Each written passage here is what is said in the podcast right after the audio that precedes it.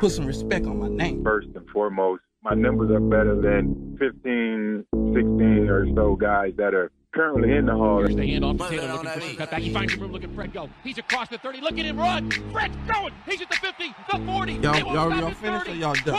20, 10, 5, touchdown, 80 yards, Fred Taylor. I'm talking modern day guys at my position. When my name come up, respect. Stop playing with my name. I ain't gonna say it. And he's the handoff to Fred, looking for the cutback. He's got room on the middle 10. Fred's there. He's at the 20. Fred's on the run to the 25 and the 30. He's going 40. Fred 50. Fred 40, Fred 30, Fred 25, 20. Y'all saying my name, put some respect on. You look at the guys that are in the Hall of Fame from a defensive standpoint. Ray Lewis, Derrick Brooks. Look at all these other guys they're trying to put in the Hall of Fame. Garrard on the get. Here's Taylor. Put some respect. Busting through. Fred Taylor making a cut. Taylor is gone. Touchdown, Jacksonville. These the same dudes that I murked every Sunday. When my name come up, respect. Stop playing with my name. I ain't gonna say it on it. But he knows he doesn't have a big play team, and Jacksonville does. Draw play. Taylor skips two tackles. Right, and here we go. Bye-bye. Brock Marion chasing. Brock Marion still chasing. Gets help from Smith. Touchdown. No flags. A 90-yard run. Y'all finished or y'all done?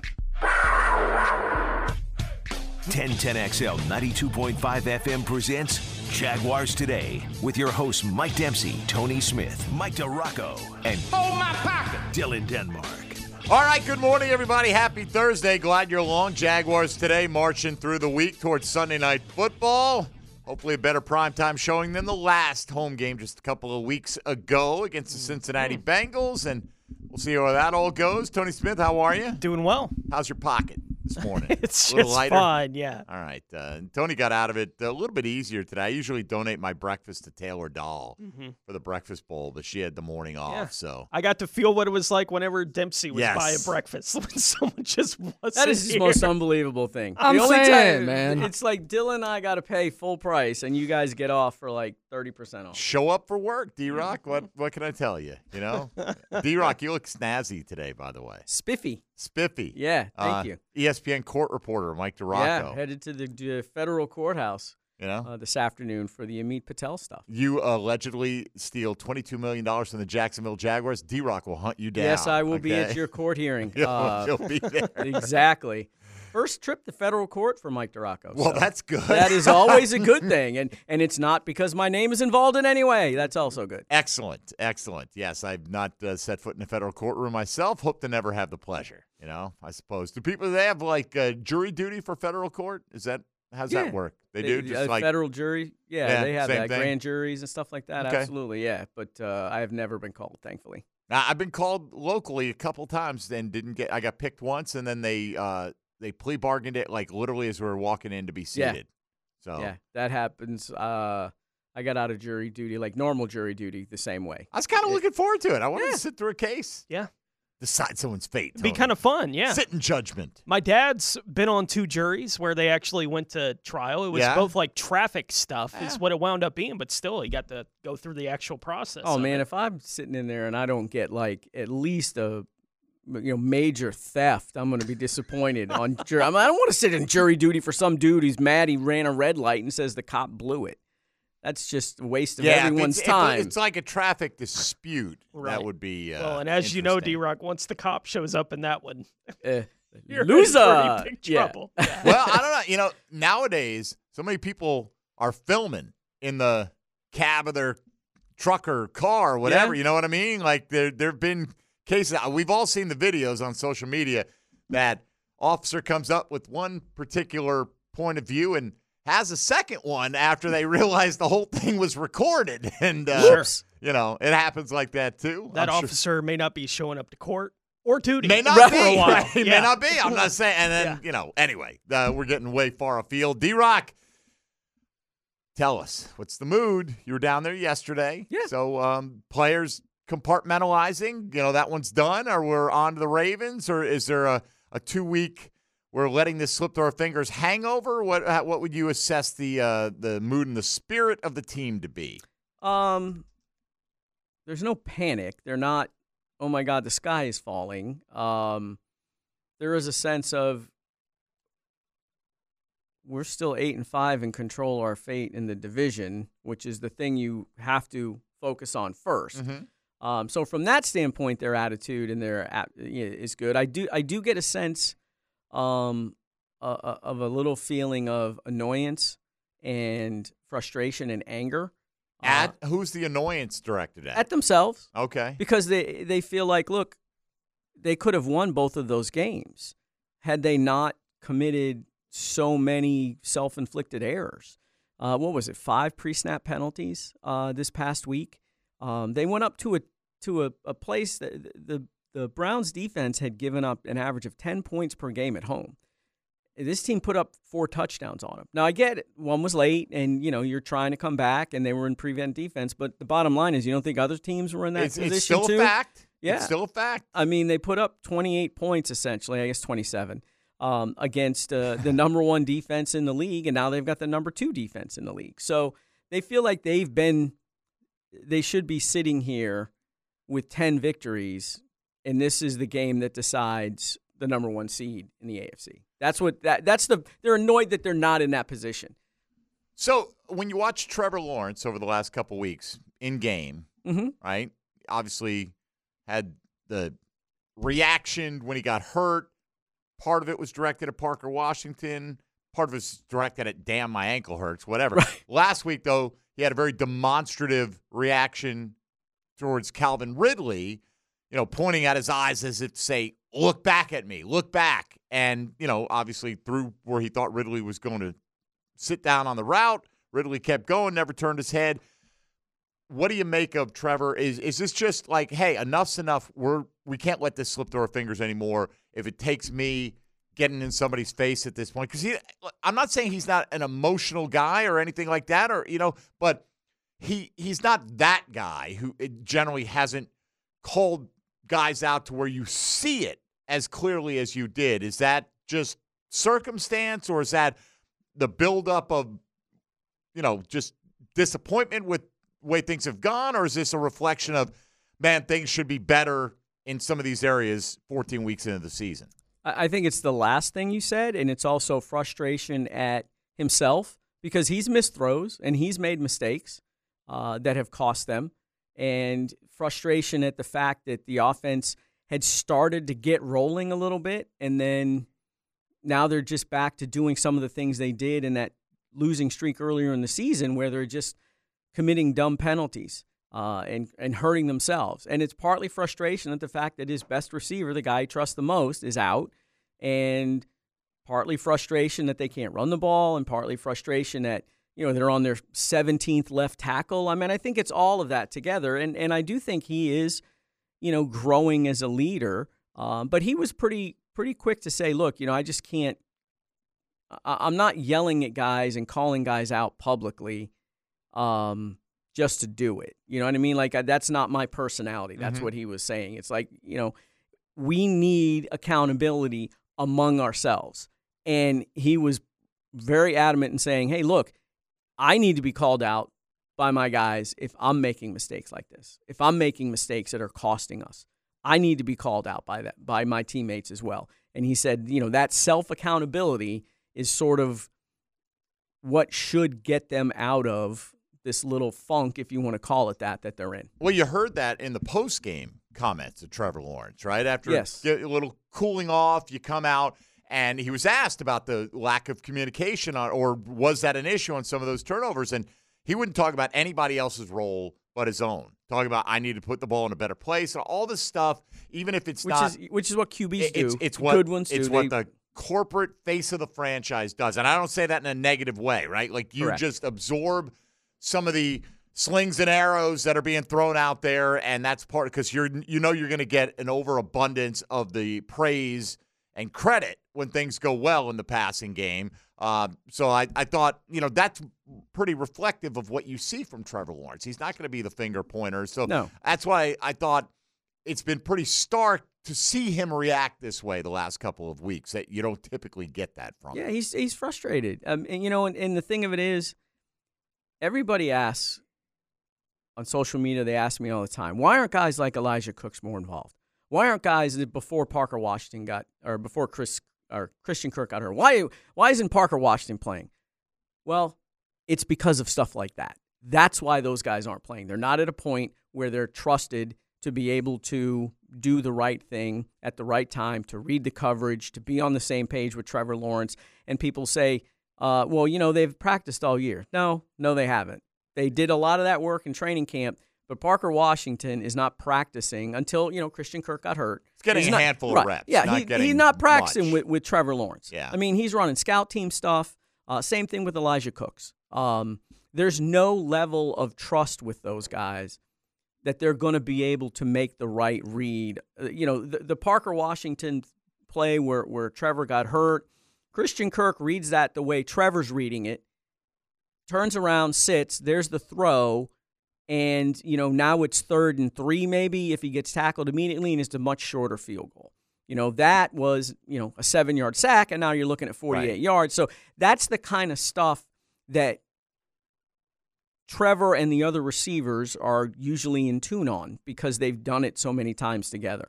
And, you know, it's frustrating from anyone's standpoint when, you know, you're expecting something to be done a certain way because it's always been done that way, and that's the right way to do it, and it doesn't get done that way. And, you know, and that's in all walks of life or whatever. So that's, you know, that's part of him having to grow, to be honest with you, because to get to the point where, you know, if they do indeed sign Trevor to this big long-term extension, which we all expect to happen, okay, at some point, even though the salary cap is going to go up significantly, you can only afford to really have 2, 3, maybe 4 big-time money guys on your team. Right. Correct. Yeah. So what you have to have happen is your quarterback be able to elevate those guys around him and get those guys around him to play at a higher level that maybe may not be, you know, 5th or 6th-year receivers that have worked with him for a while. Look, it's the same thing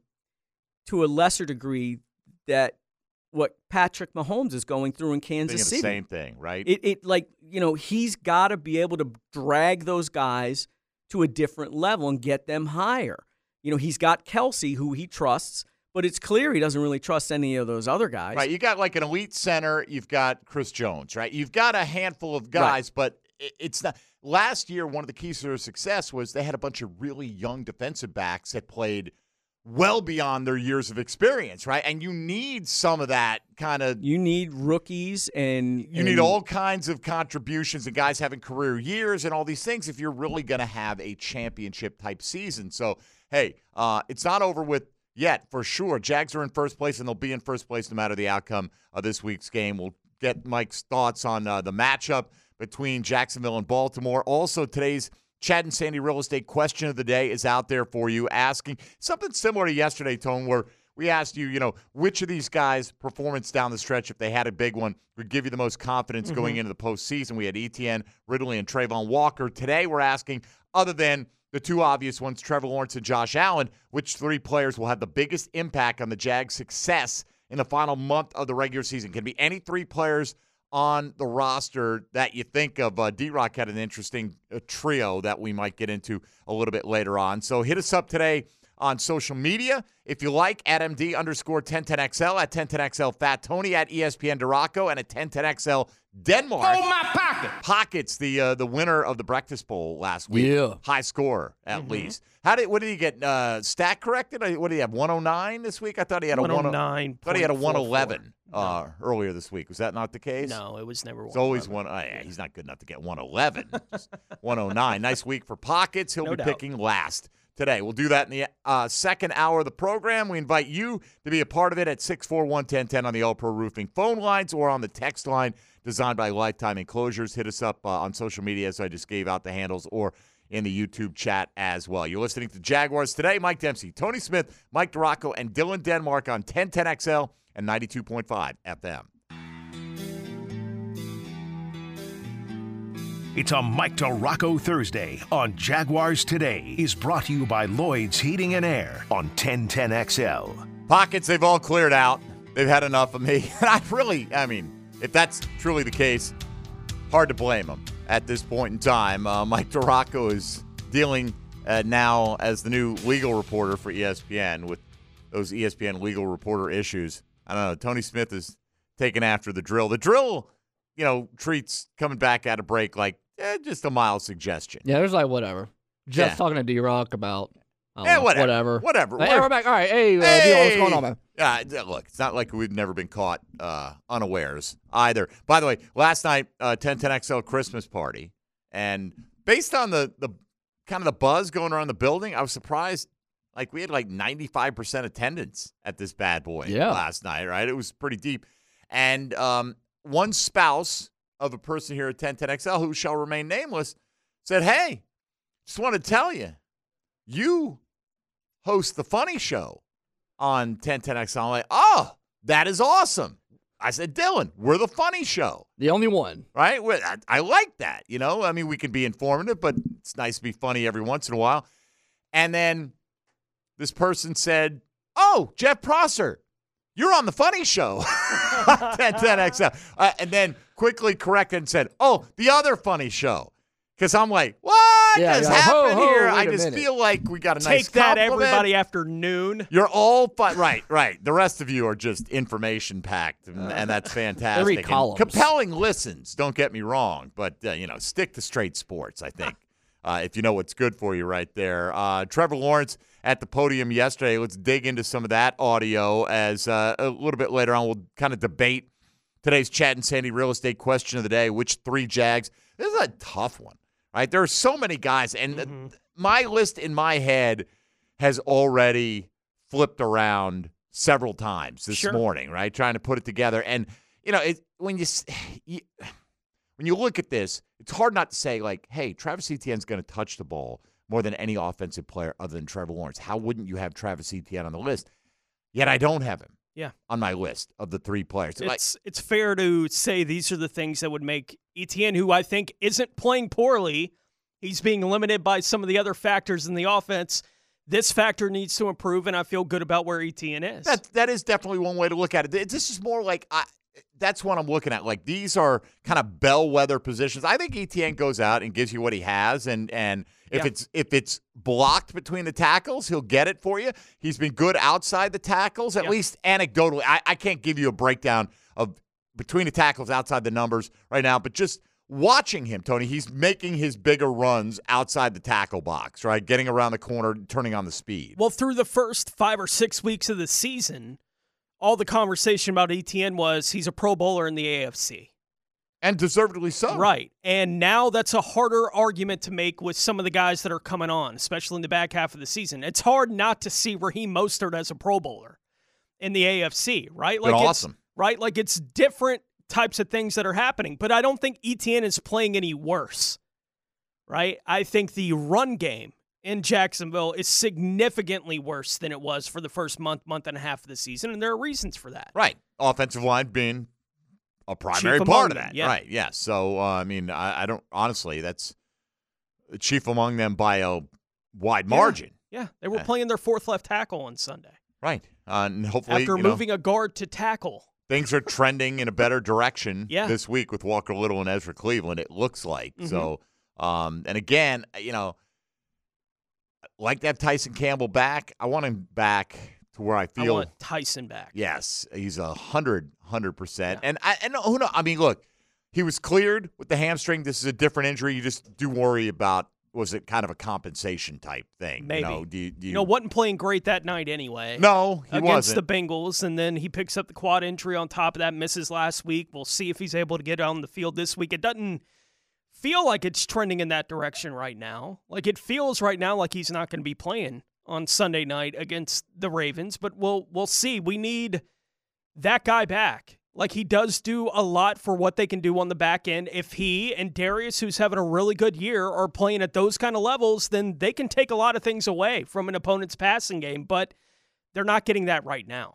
And they didn't get that against the Bengals for whatever myriad of reasons that may be. Him trying to come back from the hamstring, whatever it was, he didn't help them enough that night. And they need the guy that was really helping them before he got hurt.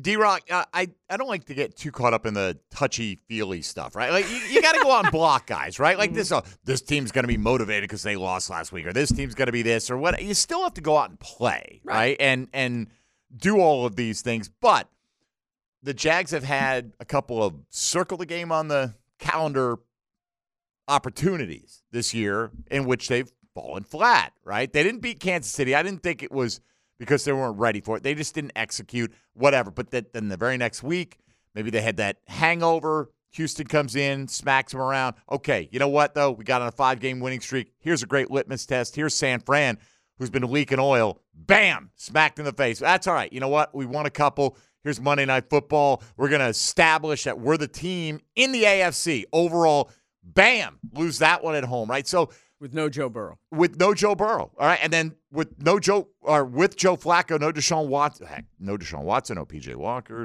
no Nick Chubb. Right, no Nick Chubb. Hadn't been there for a while, yeah. He's been gone for the whole season. Yeah. Regardless, are the Jags better? Is this team, do they respond better when they're thrust into kind of the underdog or back against the wall role?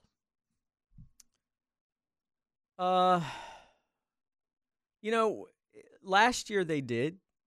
I don't know that they've the New Orleans game after Trevor hurt the knee, that was a pretty good response. Mm-hmm. That was a back against the wall kind of thing right there. That was a pretty good response. I think the trip to London was a little bit of that. Absolutely. Like you'd lost 2 in a row. They got out of town, needed to focus, and beat an Atlanta team that quite frankly is not very good, and they should have beaten, and they did. And no matter what the final score of that game says, that game was not in doubt at any moment. No. In that game, there was no feel of that. Beat a Bills team that was coming off a massive, impressive win. Right. So yeah, to a degree they have, but again, this is a team that is in a different situation, and I do think that they've got to kind of go through the whole thing of being the team that everyone's going after, especially in the division. Like people last year didn't, when you were looking at the Jags, even on their win streak. They're coming up from the outside. Right, and even on their win streak, I mean, they weren't beating great teams there sometimes at the end there. They beat they beat some decent teams, did, though. But yes, they barely beat a team with Josh Dobbs on it at home to win the division. There's... down 27-0. But the Dallas was a good team. Baltimore was a good team. They did beat Baltimore. I think looking back on it, we can answer that question in the affirmative, certainly for the 2022 Jaguars. Right. I don't know about it for now. I think it gets answered for the 2023 Jaguars on Sunday night. Well, are they better with their back against the wall? Beat Baltimore and show us. Let me ask this. If they lose Sunday night, but they win out, and they're at 11-6, mm-hmm. I'll sign up for that right now. I mean, it's still a good year. Yeah, it's a good year, but they're not catching anybody by surprise anymore. I think that's the bigger issue for this team. And now they've got injuries at key spots, and the teams that make it through the season are the teams that handle that kind of adversity and the teams that are able to overcome the injuries that every team deals with. I mean, the Ravens have overcome losing – J.K. Dobbins and Mark Andrews. Okay, the Jaguars so far have not been able to overcome not having Tyson Campbell. Probably won't have him this week. Not expecting Andre Cisco to play this week. Certainly, the loss of Christian Kirk is massive. And to be honest with you, had Trevor's ankle not been injured last week, we would have probably given the loss of Christian Kirk the amount of attention it received. Mm. And I'm just talking about the media in general because that's a massive loss, which I think we saw on Sunday. We didn't maybe think of that just because we were so focused on Trevor's ankle. But they've got to overcome that, and they've got to be able to overcome two running backs that are banged up.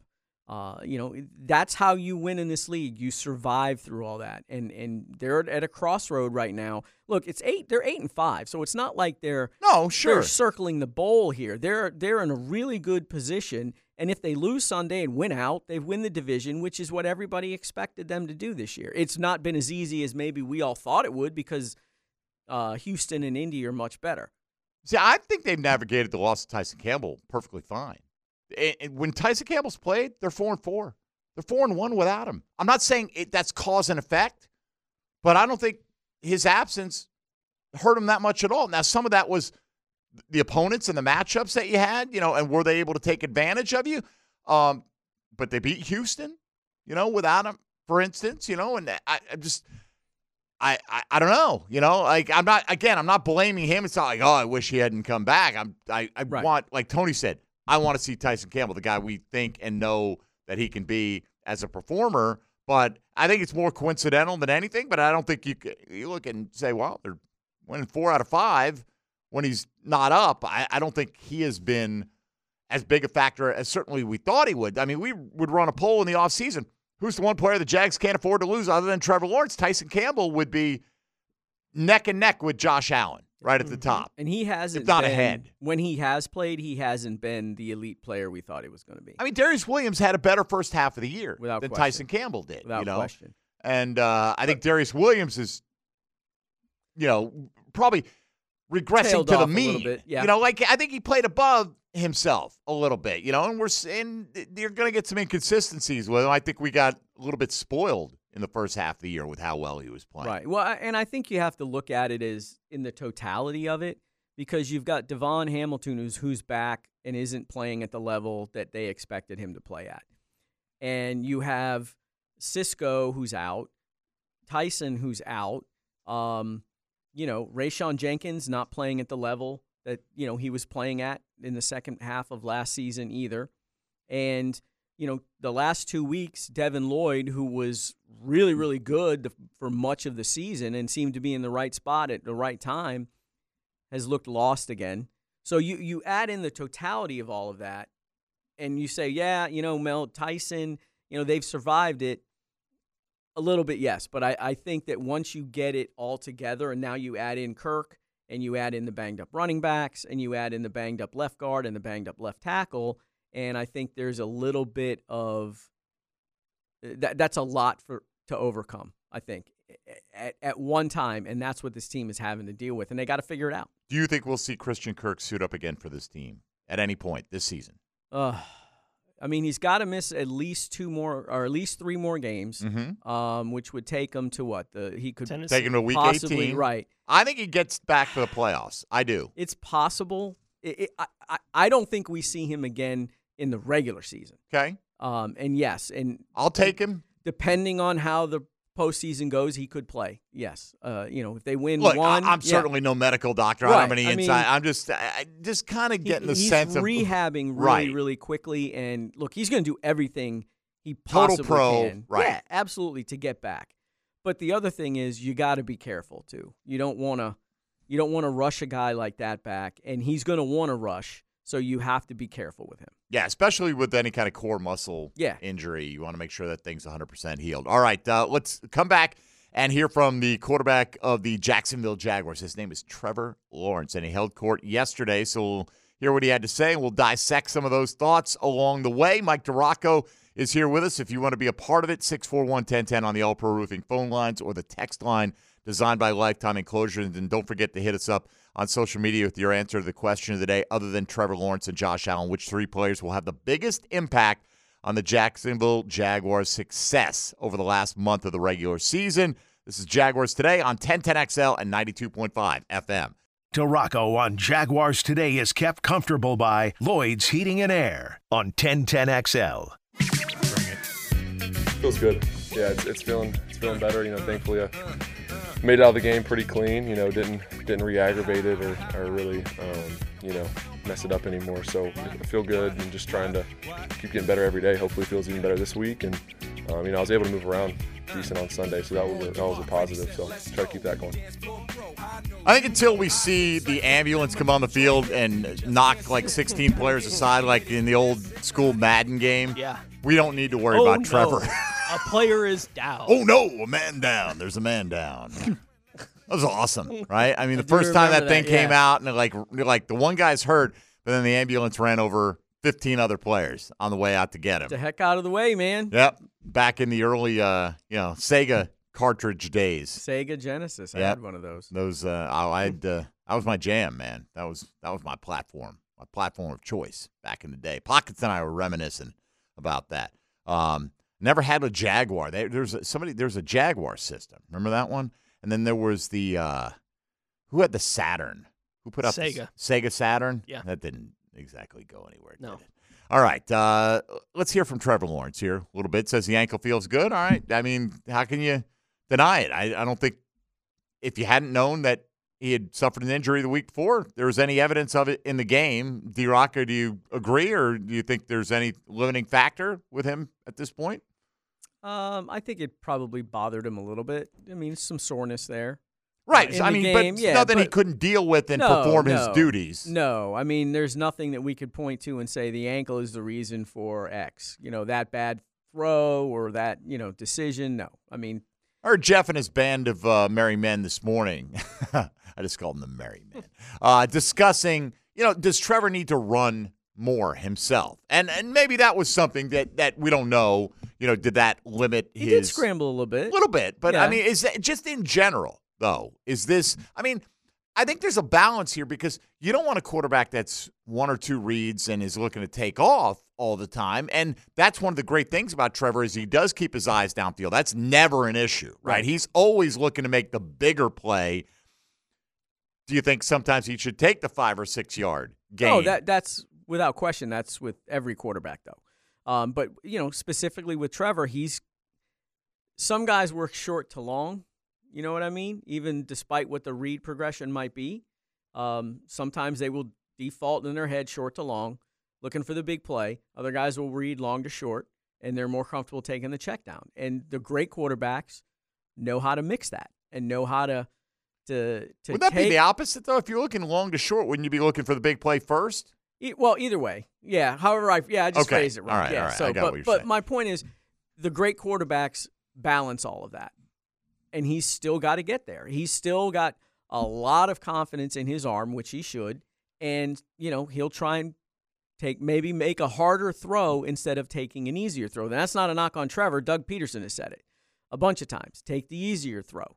You know, he was trying to take the easier throw on the play he got hurt. Right. But at the same time, you don't want to neuter him to where he can make plays that not every quarterback can make. And you want to have that. Like, you sometimes you watch a game, you're like, damn, what do you do with that, right? Well, no matter who the player is, like that's indefensible. You know, if he's going to make plays like that, they're going to be impossible to beat. And you've got a guy now that's capable of making those jaw-dropping plays. It's just maybe a little bit judicious on, like you said, to kind of balance things out. The one thing that they didn't do with him was they rolled him out, I think, twice. And there was one he rolled to his left, made an ungodly accurate throw rolling to his left. I was like, wowed by that throw, but you know, I think that we'll see some more rollouts, quicker throws. Look, they can't run the ball. They can't run it. Like, there's no other way to say it. They can't run it. They're not good enough in the middle of the offensive line to get anything really consistently between the tackles. So to run the ball, they got to run it on the perimeter. That's where most of their success is. And those rollout quick throws are essentially, you know, runs. Mm-hmm. To be honest with you, that's how they can make up for not having the running game. So I think we'll see more of that, especially now that they know that his ankle's fine. Mm-hmm. I mean, because even though, you know, going into that game, you don't really know. I mean, it was a lot like the New Orleans game. They didn't roll him out at all. Now, he ran more than they expected him to, and I do think he probably needs to do that a little bit more, especially when the pass protection breaks down. But part of the problem, too, is when you're getting push up the middle or when the offensive line is getting pushed back in the middle, it's hard to escape that a little bit because the only way to escape that really is to go right or go left. And sometimes you're running into sacks that way if you're trying to escape that way. A lot of times the bigger scramble runs and the better, more successful scramble runs come because you're able to step up and then elude the guys that are coming from the edge, and then you're able to kind of make your decision left or right at that point. Right. You always hear that against mobile quarterbacks. Make sure you don't get upfield too quickly because then you do step up and you cut like behind them almost and leak out the back door. But the interior of that offensive line has been getting pushed back a lot, and that's not good. All right, let's hear a few thoughts from Trevor Lawrence here. Says, you know, despite the consecutive losses, he is confident that the team will get things turned around. Yeah, you know, I have a lot of confidence, you know, in those guys and our offense, and bouncing back this week. You know, there was a lot of things that we didn't do well out there, really, you know, in all aspects of the game. So, you know, and the good thing is what I've learned through playing for a while now is the tape is usually never as good or as bad as you think. So you watch it, and it is what it is. There's corrections. Obviously, there's things that we did in the game that are uncharacteristic and mistakes, you know, all the way around that we can't make. But it is what it is, and you got to correct them and move on. Trevor Lawrence has been more demonstrative on the field the last couple weeks in these back-to-back losses. Not over the top with anything he's doing, reacting to things that are happening, but he was asked about keeping his emotions in check when mistakes are being made. That's something where I really try to keep my emotions out of stuff like that typically. I think there's a time and a place. You know, and I have a lot of respect too for, you know, my teammates and how hard it is for all of us to do our job. I know for me, I got a hard job, but so do all those guys. So I understand that this isn't an easy game and there's going to be mistakes. And there's been a lot of times where I've made some mistakes, some bad mistakes, and guys don't, you know, come out of left field chewing me out. So I've always tried to keep the right perspective, but I do think as a leader, it's important at certain times to show your frustration and to there needs to be a sense of urgency to correct things and to play better.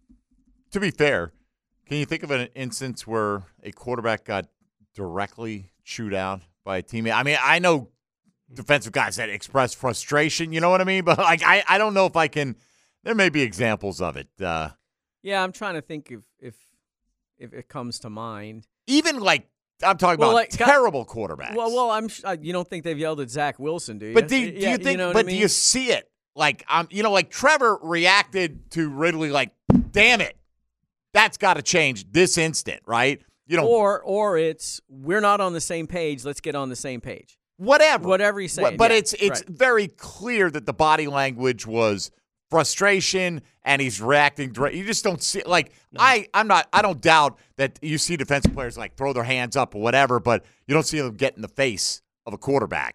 No, almost ever. I mean, no, but it does happen, and you know you catch it on the TV feed. But like, I'm not watching the TV feed, so yeah. Stephon Diggs gets awful close, huh? Stephon Diggs walks that tightrope. But does he get up in Allen's face, or does he just kind of go off on his own and do his own? It's more they've had yelling matches. Yeah, they've had their issues on the sideline. All right, well, one of those things we're talking about right here is the miscommunication that's driving some of these reactions. So Trevor talked about handling those kind of situations. If there's a conversation that needs to be had, it needs to be a conversation. It's not just, you know, freaking out on the field and then you just move on like and brush it off. I think and there's always conversations between myself and the guys, whether it's, you know, receivers, guys up front, running backs, whatever, tight ends. You know, we're always having those conversations where we got to be on the same page more than anything. It's not about, you know, who was right or wrong. It's next time this happens, we just need to be on the same page. You know, I think we all have some fault in most things, miscommunications and things that happen. So there's just there's a way to go about it, and I think our team handles that the right way, and I think that we got a maturity and about us that lets us handle some conflict and some issues that come up, as they will every game, every year. And speaking to the mistakes that were made on Sunday that led to the loss against the Cleveland Browns, Trevor Lawrence also said that he feels like he made mistakes that he typically doesn't against Cleveland. You know, speaking candidly, in the game where I, you know, made some mistakes that I typically don't make, and I thought some of my progressions were off and some of the decisions I made, you know, I want back. So it's all of us that have a hand in it. So I think we're all frustrated when you come in Monday and you watch the tape and you're just trying to make the corrections and move on. And you just want to get another chance to play and get that out of your system. All right, let's do this. Let's break here. We'll come back. We got more from Trevor Lawrence kind of on this theme, but also talking about the matchup this week versus the Baltimore Ravens specifically. So we'll get into some of that audio as we get into hour number 2 here on the program. If you want to be a part of it, the easiest way to do it is pick up the phone and call 641-1010 on the All-Pro Roofing phone lines or on the text line designed by Lifetime Enclosures. This is Jaguars Today on 1010XL and 92.5 FM. Hey, folks, Mike Dempsey here for Pella Windows and Doors. You hear me talking about Pella basically every single day. They've got great ratings and expert reviews. You know they're high-quality and energy-efficient products. So what's your next step? If you're a homeowner, maybe looking for windows, maybe you're a contractor with a professional job, whatever the case, you can schedule a free consultation at PellaJacks.com or just stop by the Pella showroom. Walk right in on Phillips Highway. They've got a professional design consultant team that'll guide you through your entire project from start to finish. That's the quality and service you're going to expect and demand from Pella Windows and Doors. That's Pella Windows and Doors. DRock on Jags Today is brought to you by Lloyd's Heating and Air, commercial and residential, on 1010XL. Baltimore is the top team in the AFC right now. I don't watch the offensive side of the ball, but obviously, they're doing some good things on that side as well. But defensively, they're playing lights out. So it's a good challenge for us, and we got to treat it like any other week. We got to just go about our process and put a great plan together and be prepared and go out Sunday and execute. That's all it's about. Trevor doesn't watch the Ravens offense, Tony, but rumor has it D-Rock's Breakfast Bowl cheat sheet is littered with names like Gus Edwards and Keaton Mitchell and Isaiah Likely this week. Which... I checked to see if I had used Lamar, and I had. Damn, man. I feel like we've been pretty good. I don't think anyone's broken that seal this year, right? I don't believe so. I don't think D-Rock would be the one if somebody's going to do it. You would be. Maybe Pockets. Pockets doesn't know the tradition, right? And we don't like to pick against the Jags. If any of those guys are even on your I'm considering this list, you're the guy. You're the guy. Yeah. Yep. D-Rock's all hip deep in court issues right now. How are things? Wait, I don't like the way that came out. Not your own court issues right now. That's a separate whole other issue. ESPN legal analyst Mike DiRocco has taken on a whole new set of responsibilities today. So it's understandable. It's going to be fun. We got more from Trevor coming up here in a minute. Let's get Jeannie in Arlington, wants to weigh in on something Jaguar-related. So, hello, Jeannie. How are you? I'm good. What's up? Good morning, guys. Good morning. I like your show. Love your show. Thank you. I think that we put too much expectations on the offense. Offense this, offense that. Calvin Ridley ran the wrong route, this and all that. When the defense, the last two games, not stopping anything. And that's not a playoff defense right there. You can't do that. You can't. Your offense scored 30 and the other team scored 35 won't work. It will not work at all. I think the offense did what they had to do against both defenses, who are very good, by the way. And they put up points, and 30 points in the NFL, very rare. 30 points won't get you a win. You're not wrong about that. Appreciate the call, Jeannie. Thank you. Appreciate you listening. But I think a couple of things here. The offense turned it over so much, right? And the defense created some turnovers in this game, which set up the offense on a short field. That's part of it. The defense has been bad the last 2 weeks. Right? Yeah. I'm not saying it hasn't been, but I think they built up some goodwill because they were clearly playing above what we expected them to for half the year, right? And so I think there's some of that factor.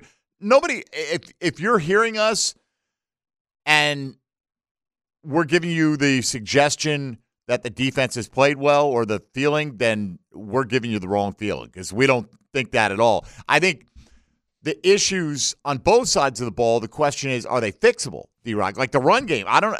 You're not going to just go to Acme Offensive Line Factory and come up with a couple of Pro Bowl guards or what have you here. You got to hope that Ezra Cleveland, Walker Little, and eventually if Cam Robinson's able to get back, those guys stay healthy.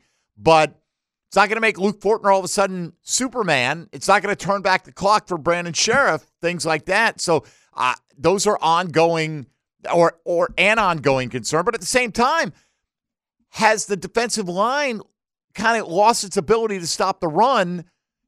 When I say lost its ability, their effectiveness has waned, right? Whether that's because of Devon Hamilton not being the same guy that he was, Foley Fatukasi's banged up, is Devin Lloyd starting to regress in his play a little bit this week? There's a number of factors, but Jeannie's not wrong. No. The defense was...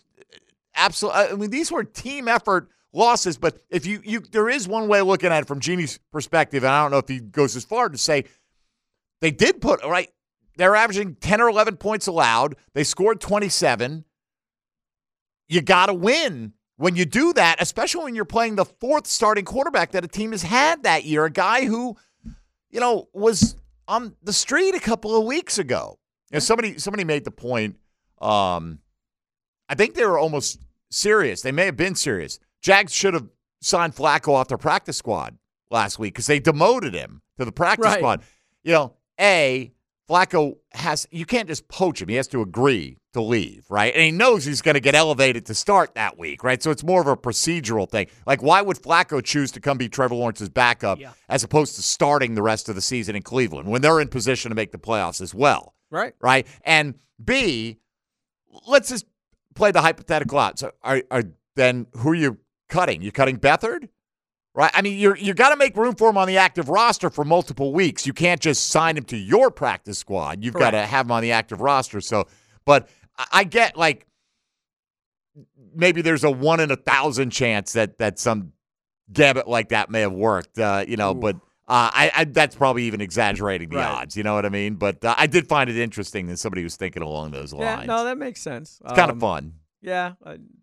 And here's the other one. Here's the other one. Of everything. Who cares? Right. I don't care. I don't care about the letter of the law. I think that the teams would not view that as...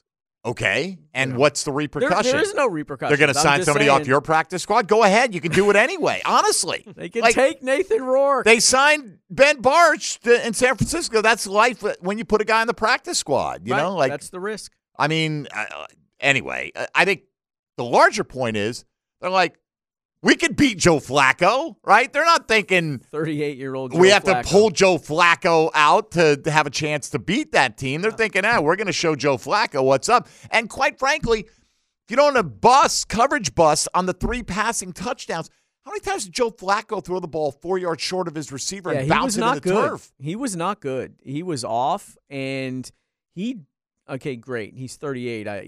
He doesn't move well at all. At all. But if you leave, and we said, Tony, that he's not going to play great quarterback. He's going to be a great 7-on-7 drill guy, and that's what you allow him to do. Mm-hmm. If you don't force him to move, he can stand in the pocket. And when you've got a guy wide open in front of you on 4th down and you don't cover that guy, then, Joe Flacco will make that easy throw across the middle and let him run to the house. Yeah. Every professional quarterback in the NFL will do that. Right? Oh, like, no Joe question. Flacco made the plays that everyone who throws a football professionally would make. And didn't make anything beyond that. Yeah, right. No, the above the X's and O's. They made it easy. Yes. They made it easy for Joe Flacco to have a 300-yard day and be up for the Hemme Award on Monday Night Football and all these different – they made it easy for it to happen when you're not covering guys by 10, 15 yards in the NFL. You bust that big in the NFL, you're going to get beat. That's what's going to happen, and they've done that for a couple weeks in a row. They got to cut that out. All right, before we run out of time here, let's get to the last 3 cuts here that we're going to hear from Trevor Lawrence this morning. Just talking about how they're dealing with their own issues mostly. Trevor said that the team's frustrated, but it is a good frustration in his point of view. Yeah, we're frustrated, but it's a good frustration. It's something that we should be, after not playing well and after all that, still having a chance to win the game. I think it just shows that if we can clean up some of these mistakes and just play more efficiently, we're going to be a hard team to stop, but we've been shooting ourselves in the foot too much. And he's got to believe it's true. It doesn't make it any more fun to listen to, but he says that he still thinks they have time to correct their issues. For sure, yeah. I mean, definitely. I mean, we got 4 games left. We're in a fine position. Where we're at record wise. We got to take care of business this week and moving forward, but we got to take it one week at a time and need to get back on track this week for sure. But yeah, there's still plenty of time. You look at where we're at. If we could have been in this position last year, we would have given a lot to be here. So, there's no panic, but there is a sense of urgency where this time of year, December, going into January, you got to be playing your best football, and we're not there yet, so we got some work to do. We hear this every time a team's losing, right?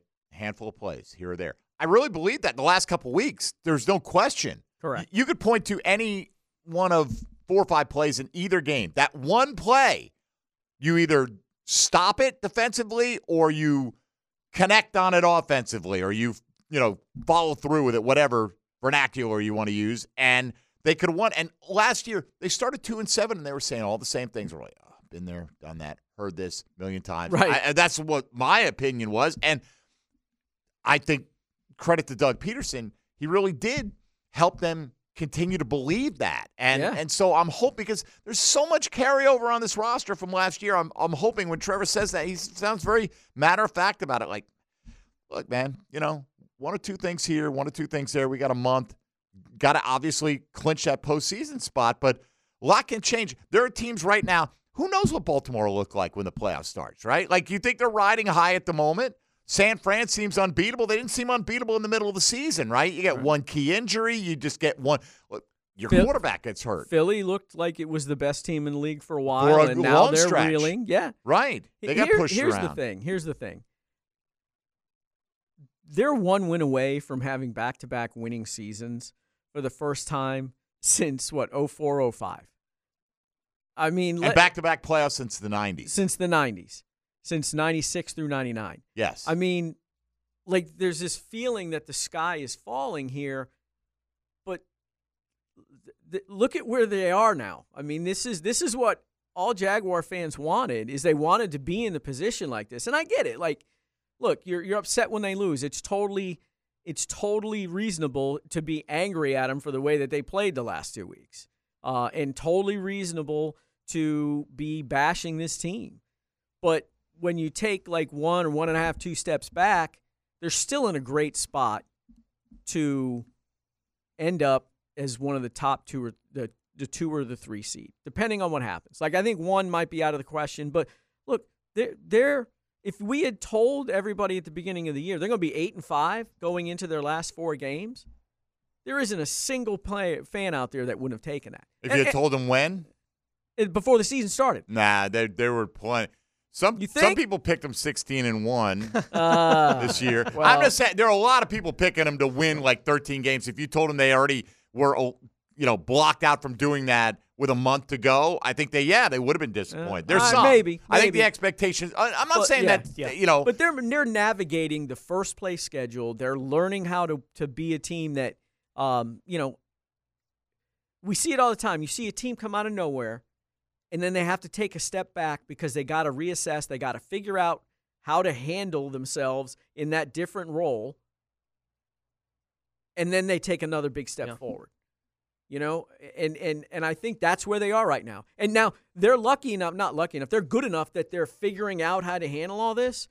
They're still going to win this division. Yeah. So they're in a good spot there. They should. Well, by the way, the first place schedule's way overrated. Yeah, I think so too. And if you look at the opportunity they have on Sunday night, Baltimore feels right now like certainly the most solid team in the conference, right? Like they're the team that you feel the best about in the AFC. If Jacksonville were to beat them this week, Baltimore's final 4 games of the season are all basically playoff games with the teams that they're playing. They're playing Jacksonville here. They're at San Francisco next week. They're home against Miami the week after that and home against Pittsburgh to end the season. Like they have Pittsburgh's the easiest of those, but they have 4 playoff caliber teams on their schedule to end the season. If you win on Sunday night, you at least keep the door open a little bit for the idea of the 1 seed. I don't want them thinking about it, right? Like, I don't think they've done well with that kind of pressure on them in a game. It's like they let off the gas for whatever reason. But the opportunity isn't dead and over for this Jaguars team, but they have to win on Sunday night to make the opportunity start to count here on the back half of the season. And even if they do, 1 seed. Yeah, it's still hard. Even if they do, I don't know if you can count. I mean, last week was just almost a whitewash of all the contenders, right? Yeah, but in the they AFC. Would be in a position where the Jags would have to win out, and Baltimore would basically have to lose to San Francisco. That's how you get the 1 seed. I totally get it, right? But think about it: they had just won one of the last 2, they'd be playing for the 1 seed again this week. Certainly, right? I mean, that's how close it's been, and so. I think that's part of the frustration. Like, you're in position, like, the expectations have to rise, right? That's when you're saying, I don't know if anybody would be disappointed. I think they would, because you're thinking, we're not just going to squeak in at 9-8 this year. We're going to dominate this division. We're going to win 12. We're going to win 13. We're going to win 14. A lot of people thought that was the case. And they could still win 12. That was a little overzealous. Is it that off the mark, though? If they'd beat 2 teams with backup quarterback, the way they're playing now, yes, right. But if they had won the last 2 weeks, made 1 or 2 different plays, and overall, generally, the way the quality of play wasn't that much different, they'd be 10-3. They'd be right there in position to do all that. They didn't. I understand that, but that's why I'm saying I don't think those expectations were that far out of bounds. If you can't expect them to beat Jake Browning and Joe Flacco, I mean. What are we talking about? The expectation is that you did, but when you were looking at those games, that was Joe Burrow and I still Deshaun thought going Watson. Into the season that I picked them to split those games. I picked them to beat Cincy and lose to Cleveland, and I think I still had them at 12-5 on the year. Either way, doesn't really matter what we thought they were going to be. But just win the division. That's what needs to be their focus right now. Totally. And everything else takes care of itself. Totally. You win the division, you win out, win your division, you go 3-1 the Final Four, you win the division, then you just deal what you got to deal with in the playoffs. I think that's the big picture vision. I mean, their only thing they can do is worry about the Ravens this week. Like you can go out there and you can win this football game. Now, I'm not going to sit here and tell you I expect them to 3 days out. They won last year. Absolutely they did. Right? I mean, Baltimore was on the brink of losing last week. Yeah. You know, at home. So you open it back up in the AFC if the Jags win. Oh, man. Are you kidding me? For everybody. It feels like the door is being slammed open for the whole conference, potentially, if the Jags can beat the Ravens. There's going to be a lot of Jags karma from AFC fan bases this week. You know who loves this? Raj. He's loving this. Oh, yeah. Absolutely. I mean, like, all the parity. 24 teams. Yeah. 7 or 8 wins. Yeah. And in the AFC, you don't know who the number one seed is. You have no clue. And I think they love it. But they love it. They Raj loves lose, it. Though. I mean, if you had Kansas City right now at whatever and right? They'd love that, too. Good, because it'd be like, oh, we got that one team that everyone's got to knock off. The NFL almost can't lose, man. That is. You know what I mean? Like that is, you know, that's a good bet. I think, but you're right. There are a lot of fan bases right now that are in the same position as the Jags or a similar one. Like, hey, you know, look at Cincy and Buffalo. Written off right now. Back in it. Right back in it. Yep. I mean, Buffalo still gets Miami again. They beat them head-to-head. Once. That's a sweep. And they're 2 games out right now, but it'd be 1, and they'd have the sweep head-to-head tiebreaker. You know, I mean, that division's not settled yet. I don't even know what Miami's final 4 games are. They've got Baltimore. Real tough. And they've beaten no one this year that's any good. I mean, they still got Baltimore and Dallas. Baltimore, Dallas, and Buffalo, right? Are 3 of the 4 that they have. And the Jets is the last one. Yeah, and the Jets is a rivalry game. Yeah. I mean, the Jets beat Philly. The Jets just pounded the Texans. You know, it depends on if they're motivated to play that game, but that's about as tough a Final Four as anybody's got. I don't give a crap. Zach Wilson's a pretty good little quarterback. When he plays he doesn't give a crap. I think you should take him this week. As a matter of fact, you'll have that opportunity in just a few minutes. All right, Breakfast Bowl on the other side. We got to take a time out here. We'll come back and do our drafting for the week, and then we'll take a look at the Chad and Sandy real estate question of the day this morning. Other than Trevor Lawrence and Josh Allen, which 3 players are going to be the key, the biggest impact on the Jags' success in the final month of the 2023 regular season? We'll go around the table on that one as well. You're listening to Jaguars Today on 1010XL and 92.5 FM. Ladies and gentlemen, boys and girls, and beautiful people all across the world, let's get ready for the Breakfast Bowl Challenge! Mike DiRocco on Jaguars Today is kept comfortable by Lloyd's Heating and Air on 1010XL. Always want to know, DiRocco, are you comfortable? Absolutely. All right, you look good. You know, you're because sometimes, you know, you don't have as many layers as you have on today. Lloyd's can make it as cool or as warm as DiRock needs it. Absolutely. In the studio. It's a wonderful 74 in here right now. Do you like that? It's 74? Yeah, I feel great. I mean, you know. I mean, we can adjust. Lloyd's will adjust. T-shirt, shirt, and a little sweater, yeah. Your belly full? You had a good breakfast? I did. Nummy. Dylan, feel good? Yeah, I'm good. Nothing growling there? Nah, we good. All right. He's Gucci. Tony, how'd it go last week? Not well for me. Let's see. Dylan took down the week with 109.44. Dempsey Pockets. Second, 73.72. D-Rock third with 64.44. And me with the worst week of the season to this point, 28.04. 28.04. Yeah, thank goodness we threw out the lowest score. That saved me this week. It did. It kept you in first place by about 14. It's tight. It's tight. 4 weeks ago, 14's not a whole lot. But I've been chasing Tony for the second half of the season, so it ain't over yet. All right, so reverse order of last week's finish. Tony will have first pick. D-Rock will have second pick. I will go third, and Pockets goes fourth today. We draft a quarterback, running back, wide receiver, tight end, and a flex. It's not a super flex. And it is point per reception scoring. The trick is, as always, you can only use each player once all season. So whenever you use him, you hope he has a good week.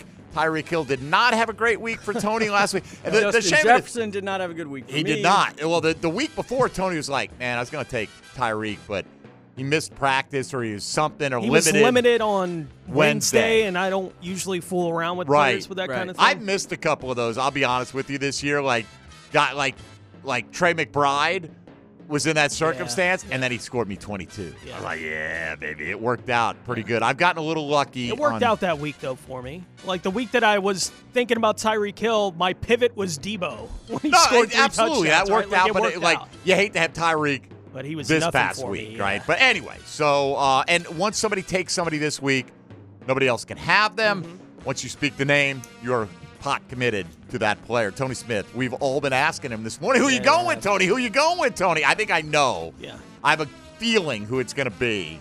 Tony, tell us. Yeah, Dempsey and I may have discussed this guy after Thursday Night Football last week. Ezekiel Elliott is my first pick. Not necessarily who I thought you'd go with first, but certainly a reasonable play for sure. Looks like Ramondre will miss another week, although heal fast, Ramondre.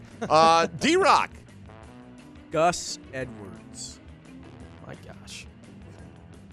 All right. So he's doing it. We'll discuss this after the draft. But, ladies and gentlemen, Mike DiRocco will be at the courthouse later on this afternoon. If you're looking for a, nothing violent, just a little verbal confrontation. If you want to picket D-Rock. Just a little Draymond Green. This is the first time I've done that this year. Uh-huh. Shame. Uh-huh. Shame. I feel like this is Game of Thrones. You should be naked in the streets right now. Wait till it comes time for tight end pick. We'll see what that goes. Holy cow. You better hope Pockets doesn't take it first. I'm taking Matt Stafford, thank you very much, versus the Washington Commanders. Yes, I got him, Pockets. So that's who I was afraid everybody was going to grab from me. I already used him. Tony is the only one. Right, yeah, that's true. You had used him. All right, Pockets, you got back-to-back picks here. Okay. I'm going to go Debo.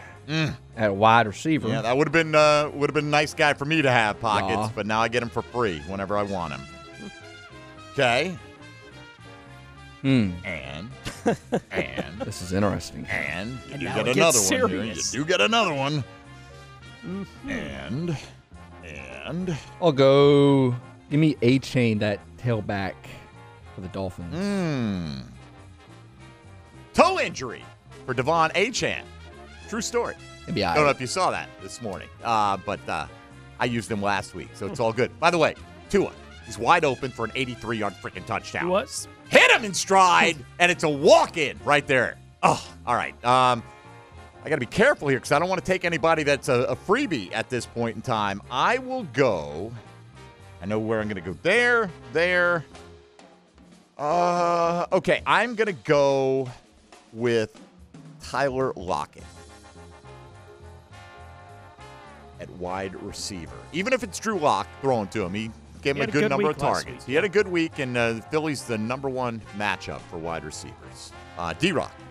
I'm going to go Russell Wilson. Who did he just get traded to the Ravens, or how did that work? Still got three more, Demps. Okay, don't you worry. Okay. Tony Smith got Ezekiel Elliott. I do, and I will go Logan Thomas. That's a good one this week. I like that. And let's see. Jamar Chase. Okay. All right, Logan Thomas, top of my tight end list. I will pivot. D-Rock. Michael Pittman. Mm-hmm. Only one who could take him other than me. I'm getting quite the list of players that I will not have to fight you guys for. All right. This guy, number two on my running back list. I did want Zeke, but I got to take him at some point, I think. I'm taking DeAndre Swift. Pocket's the only one who could take him other than me. And in case you wanted him in the flex, I'm just going to grab him right there. Mm-hmm. All right. So, Dylan, you got the very injured Devon Achane and due for a letdown Debo Samuel. Who else would you like? Right. Yeah, let me go the touchdown maker Cortland Sutton at flex. Okay. And then at tight end, give me Dalton Schultz. Is he back? He's back. He was a full participant. Was he? Yesterday. Right. Just checking. He's still the starter? Find out. His quarterback may not be available, but he is. That's another one. All right. I'm triple checking to make sure I haven't used them. I mean, I feel like this is a straight point chasing, but give me David Njoku this week. I couldn't get Logan Thomas. D-Rock, tight end or flex here? Don't do it. Kyren Williams. Kyren Williams, all right. There's your flex. He's just hoping Tony. Well, Tony's already got a tight end. Yeah, right. I'm not taking him in the right, flex. Not in the flex. Tony's not that guy. D-Rock's just waiting until the end to be the bad guy again. All right, Tony, you need a quarterback and a flex. I will go Bijan Robinson. Bijan. I'm putting him in your quarterback spot. And Jalen Hurts. Jalen Hurts. So good. All right, D-Rock. You got drum roll in there? Pockets? I don't. Oh. Trey McBride. All right. Not doubling down on the same offense right there. I will go Cooper Kupp in the flex. Need a quarterback pockets. Dakota Prescott. They call him Dak. They do call him Dak. I am aware, and that is accurate. All right, Tony Smith goes Jalen Hurts, Ezekiel Elliott, Jamar Chase, Logan Thomas, Bijan Robinson.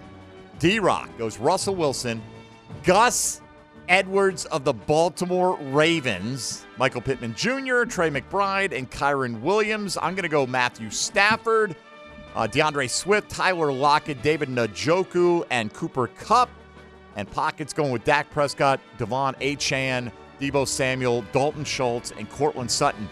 D-Rock, just debating between Gus Edwards and Keaton Mitchell. If you're going to be the bad guy, why Edwards over Mitchell for the Ravens' backfield?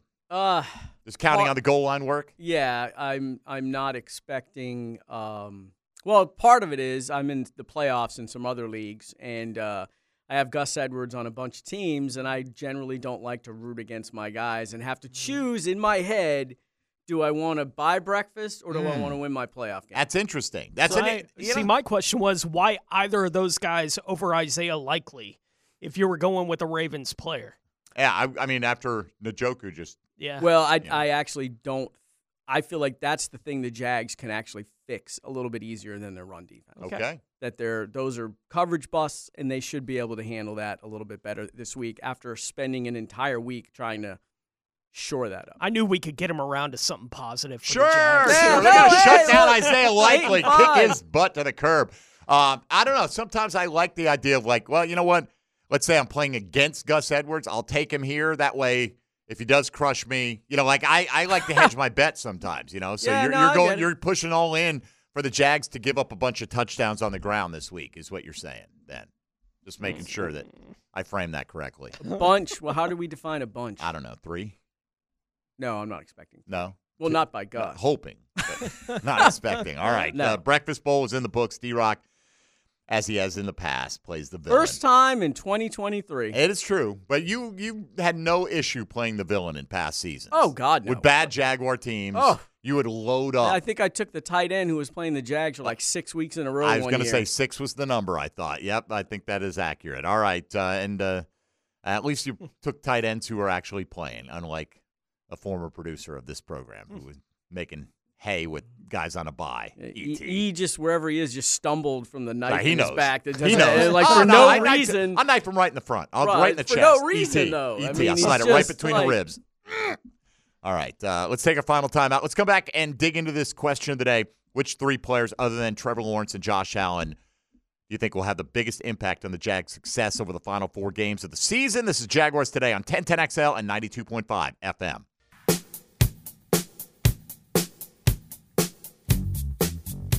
It's a Mike DiRocco Thursday on Jaguars Today. Is brought to you by Lloyd's Heating and Air on 1010XL. All right, down the stretch we come. We got a lot to get in, so let's take a quick perusal of the National Football League. Now, Gems Around the NFL, brought to you by Beach's Jewelry and Pawn in Jack's Beach. There was news on the international front yesterday with the league announcing that they will be playing a regular season game in Sao Paulo, Brazil next year, along with 3 games in London, 1 in Germany for 2024. NFL owners also approved the league playing up to 8 games a year internationally starting in 2025. Indianapolis Colts running back Jonathan Taylor, who is expected to return before the end of the regular season, did not practice on Wednesday. Cleveland has placed safety Grant Delpit on injured reserve with a groin injury. Amari Cooper, Kareem Hunt, Myles Garrett, David Njoku all missed practice on Wednesday. Chicago defensive end Yannick Ngakoue suffered a broken ankle on Sunday and will miss the rest of the Bears' season. Bears wide receiver DJ Moore did not practice on Wednesday due to an ankle injury. Kansas City running back Isaiah Pacheco did not practice with a shoulder injury that held him out of the game last week as well. Miami wide receiver Tyreek Hill did not practice due to an ankle injury he suffered on Monday night. And Week 15 gets underway tonight with the 5-8 LA Chargers at the 5-8 Las Vegas Raiders, 8:15 on Amazon Prime. All right, thank you, Tony. All right, today's question of the day presented by Chad and Sandy Real Estate. A lot of responses to this. We'll try to read through a few of them before we get done. Other than Trevor Lawrence and Josh Allen, which three players will have the biggest impact on the Jacksonville Jaguars' success in the final month of the 2023 regular season? Pockets, hit us. 10-10 Take. Now, Mike Dempsey's 10-10 Take. Brought to you by J&M Roofing Jacksonville, your storm restoration specialists. I'm still changing my three in my head, like second by second, right? While I've got three in mind, I wanted to say Darius Williams because he's the healthiest top corner they have. But really, you look at the matchups, other than the Tampa Bay game, like Carolina, I'll take my chances if they didn't have Darius Williams. Adam Thielen's the only big threat there. Yeah. Tennessee is not the team that you worry about as much with the corner play, DeAndre Hopkins being the exception. He's there on the brink for me. But I put Devin Lloyd, who I think played really well in the first half of the season, starting to backslide a little bit. He's going to be an impactful player against the run and in coverage, good or bad. So I got Devin Lloyd. I think Evan Ingram right now is the one pass catcher that Trevor Lawrence is in rhythm with, that he can rely on, that he trusts the most out of the available healthy guys. And I'll say whoever's playing left tackle. I mean, for now, I expect it to be Walker Little, but I hope that they can solidify that spot, which will allow them to solidify left guard. I don't know if they are going to do anything or can do much about the center and right guard position. So those are my three that I'm going with. Whoever's playing left tackle, Evan Ingram, and Devin Lloyd. Tony, who you got? Devin Lloyd was one of my three, and for a lot of reasons. One, he hasn't had a great back-to-back weeks. It limits what they can do with Foyer when Devin Lloyd's not playing well as far as how much they're willing to blitz him, so they need him to get back to that form where they allow their pass rush to get a little bit of help, and they need it, right, because the front four aren't winning. They got a front one that is winning right now on the defensive line, and Josh Allen, so they need help there. Calvin Ridley, for all the reasons we talked about yesterday on the show. I can go back and think of two games that they lost in large part because he had a drop in those games. And this past weekend, him not being on the same page with the quarterback was a big factor in them losing again to the Cleveland Browns. They need to get that back in gear. And the third guy I'll throw out there, Roy Robertson Harris. This is a team that needs to get back to stopping the run, and his growth as a pass rusher for the last month and a half of last season was a big factor for this defense as well. They need that to come into play again because I don't know who else it would be that's going to be the other guy running with Josh Allen right now in their front, right? Like Trayvon Walker's okay, but he's not giving you much. They need somebody on the interior of that defensive line to step up and be a playmaker for him from time to time. I think Robertson Harris is the most likely. D-Rock. I'm going with center Luke Fortner, right guard Brandon Sheriff, and whoever is playing left guard. Interior of the O-line. Correct. Those three positions have to be better. The offense has had issues with self-inflicted penalties. They have been the interior of that offensive line has not been able to create a lot of space in the run game. I think it was incredibly telling when it was third and less than a yard the other day, last week against the Browns, and they went empty and Trevor threw deep. That's who they are right now. I mean, that to me, that was a huge indictment of the lack of confidence that they have, that they can get 1 yard in the middle of the field. They've got to be better. Trevor can't afford to get hurt again, obviously, and he's not getting enough time. There's nowhere for him to step up in the pocket, to get free and make plays with his feet. Those three have to be better, or this team, even if they manage to get through and win the division, it's going to be a short playoff trip. All right, I'm going to read this question again so Big Sirs can think about it for about 1 minute while I go through some of the responses we got. Other than Trevor Lawrence and Josh Allen, which three players will have the biggest impact on the Jaguars' success in the final month of the regular season? Some of the other suggestions we got: Antonio Johnson, Brandon McManus, right? I could absolutely see that. Jamal Agnew, Tyson Campbell, Travis Etienne, Calvin Ridley, a lot of the, Trayvon Walker, Luke Fortner, Zay Jones. I mean, there's a wide variety here. Christian Kirk, I don't know if he's going to have any real impact. I guess his absence could, but Cam Robinson as well in that regard. Aluakin, Darius Williams.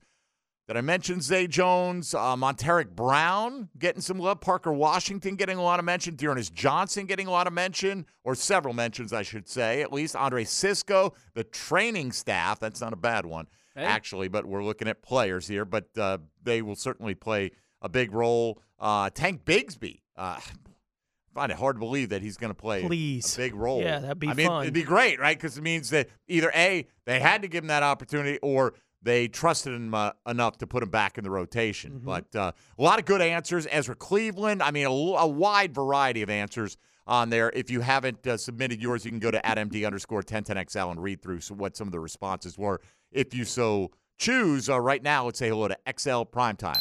Now, the 2-minute drill, brought to you by Tire Outlet, keeping 1010XL rolling with wholesale prices and premium service. Tire Outlet, Jacksonville's largest locally owned automotive repair shop. All right, Big Sirs in the house. What's going on? D-Rock, what's good with you? Not much. How are you? I'm doing great, bro. Got the U on there. Yeah, I got to represent. He's representing. With a pinstripe bowl. It's nice to see you in a I didn't see you with a cigar last night, Leon, but I might have missed it. I don't know. But it was nice to see you in a social setting last night. It really was nice. That wasn't the setting to light up a cigar, you know. No, the back porch is kind of open air. It was. You know, so it was a little nippy back there. It was a little nippy back there last night. We had for the big fella. We had a good time at the 1010XL Christmas party. All right, so I've given you enough time to mull this, I hope. Three players other than Trevor and Josh Allen that'll have the biggest impact on the Jags' success in the final month. I'm going to go Evan Ingram. Okay. All right. I did as well. Evan Ingram. I'm going to go Cam Robinson. Okay. And Aluakan. Okay. I'm going to go with those three. Evan Ingram, right now, he's probably your most reliable wide receiver, to be quite honest with you. He's a tight end. Pass catcher. Pass catcher. Yeah, sure. I call him a flex. He's not really. He's a flex guy. Yeah, he's the most reliable guy. Cam Robinson coming back. Say what you want to say. And that nice little run that we made, Cam did protect Trevor. And Trevor's a little L with the ankle and everything like that. So it'd be good to have his backside protected. No slight on hand. But, you know, he was hanging on for dear life a lot of that game last week. It scared me half to death. D-Rock, when is Cam going to be back? Probably next game. He's got what, two more? I think he's got this one and one next one. But are they expecting him back then? That was the hope. I saw him in the locker room the other day. Yeah, I saw him in the locker room the other day, and no brace on the knee. Good, looked good. So yeah, that's that will be helpful, especially with Walker Little nursing the hammy. I mean, he plays for the right team. He's got 9 lives. I mean, in terms of this roster, right? Every year, Cam Robinson. Every time you try to trade him or move on from him, he's going to be a cap casualty. Another extension for Cam Robinson. And oh man, aren't we glad we have him? So hey, I hope that's turns out to be the case. Leon, what are you guys getting into today? Well, you know, we got we're going to talk a little Draymond, then we're going to talk the schedule release, the over under on a lot of these games next year. All right. Miami and Florida, week 1. How about that? How about that? You're going to be able to hold your own in this radio station with all the Gator people here, Leon? Are you kidding? That was a dumb question. Leon, clear the room with a glare. Yeah, if I have to, I would have to. Don't make him regulate, because he will. Exactly. All right, sirs. Have a good show. Appreciate it. Appreciate you. D-Rock, what do we have coming up at ESPN.com out of you? Minute by minute, TikTok on the courtroom? Yeah, I'm going to be at the courtroom today. There will be you can't bring electronics in, so there will be no text D-Rock tweets or anything like that, but then working on a new story on that. D-Rock's going to court to cover the guy who allegedly stole $22 million from the Jaguars. Well, he's going to plead guilty, so then probably there's no allegedly. All right, the guy who did steal. And then I'm working on a Josh Allen story, but this kind of has pushed it sort of in the back. What's he looking at for $22 million? Like, what kind of sentence? Do you know?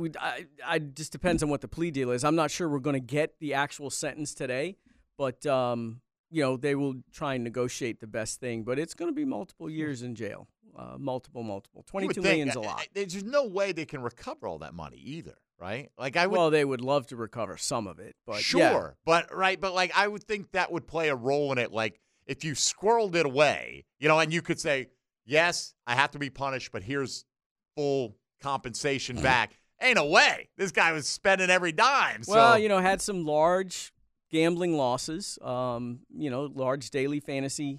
See if they can track that losses. Crypto. Yeah, the crypto, I don't know if anyone can track crypto anymore. I don't know how that works. Yeah, NFTs and all that kind of stuff. So it's it's going to be fun, man, to find out what happens. I'm like 1:30 is when the hearing starts, and I'm interested to see who is there.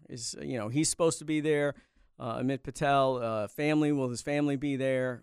That's going to be it's going to be an interesting couple hours. All right, D-Rock, have a good week.